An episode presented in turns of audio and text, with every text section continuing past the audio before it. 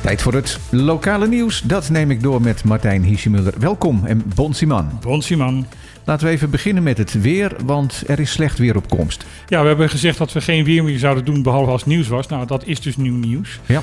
Omdat we een hele grote kans hebben dat we een orkaan eh, recht over het eiland heen gaan krijgen. Ja, wordt het een orkaan inderdaad? Want we spreken over een eh, tropische depressie, maar nu hoor ik jou over orkaan nou spreken. De deskundigen gaan ervan uit dat het eh, binnen vijf dagen 9% kans is dat het een orkaan wordt. En dat het binnen twee dagen 70% kans is dat het een orkaan wordt.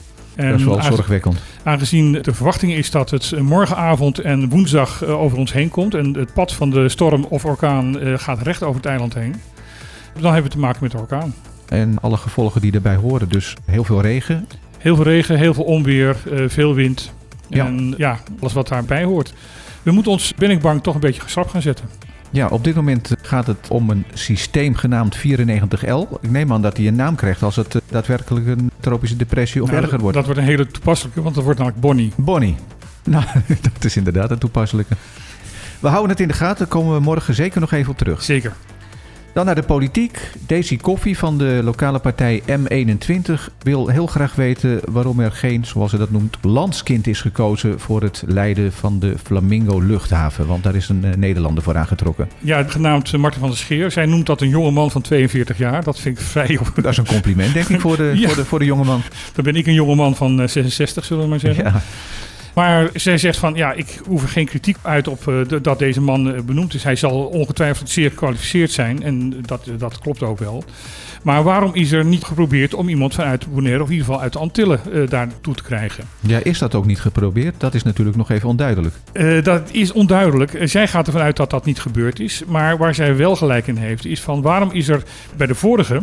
ehm, Dat was een Bonaireaan hè, die hier eh, op die post heeft gezeten. Tenminste, ik heb het dan over Nicolaas. ja, dat was de vorige eh, vaste CEO. Daartussenin is Hille geweest. Oh ja. En Ja. die is interim geweest en dat de afgelopen jaren. En zij zegt, waarom is er, terwijl we wisten dat Hille eh, interim was, er niet iemand naast hem gezet die opgeleid kon worden tot CEO en, en dan vanuit eh, deze streken. Dat zou inderdaad een goed idee zijn geweest. Dat zou een goed idee zijn geweest en het is natuurlijk inderdaad wel wenselijk dat dat inderdaad iemand is die de zaak hier kent. Ja, maar dat zou dus nu alsnog kunnen gebeuren met de zojuist aangestelde 42-jarige jongeman. Ja, maar goed, als die tot het eind van zijn carrière hier blijft, wat dit soort mensen bijna nooit doen trouwens, dan zou het nog wel een tijdje kunnen gaan duren voordat iemand eh, hem zou kunnen vervangen. Dat is waar. Maar de praktijk leert dat dit soort mensen eigenlijk nooit langer dan 5, 6 jaar eh, op dezelfde post blijven.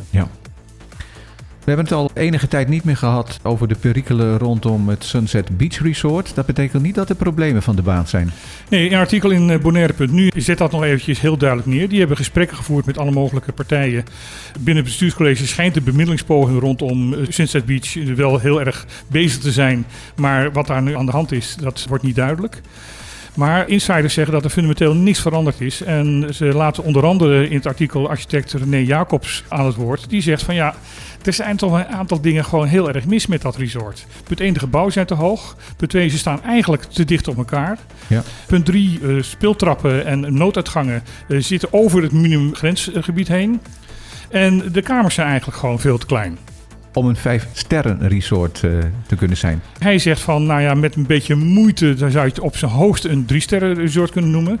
Maar slaapkamers eh, waar niet eens een, een fatsoenlijk twee-persoonsbed in kan staan, is natuurlijk wel heel raar. Ja, het moet allemaal heel klein, want ze willen nou eenmaal zoveel mogelijk appartementen op een hele kleine plek bouwen. Ja, terwijl de afspraak is eh, niet meer dan 100 appartementen in één resort. Ja. En dit zijn er 250. Het bestuurscollege van Bonaire moet haast gaan maken met het grondbeleid. Wat is dat, het grondbeleid? Het grondbeleid is eh, grond uitgegeven onder andere. Ook erfpachtgrond? Ook erfpachtgrond, dat hoort daarbij. En daar is nog steeds geen duidelijke overeenstemming over. Ik bedoel, grondbeleid en grondverkoop is natuurlijk ook een bron van inkomsten voor het eiland.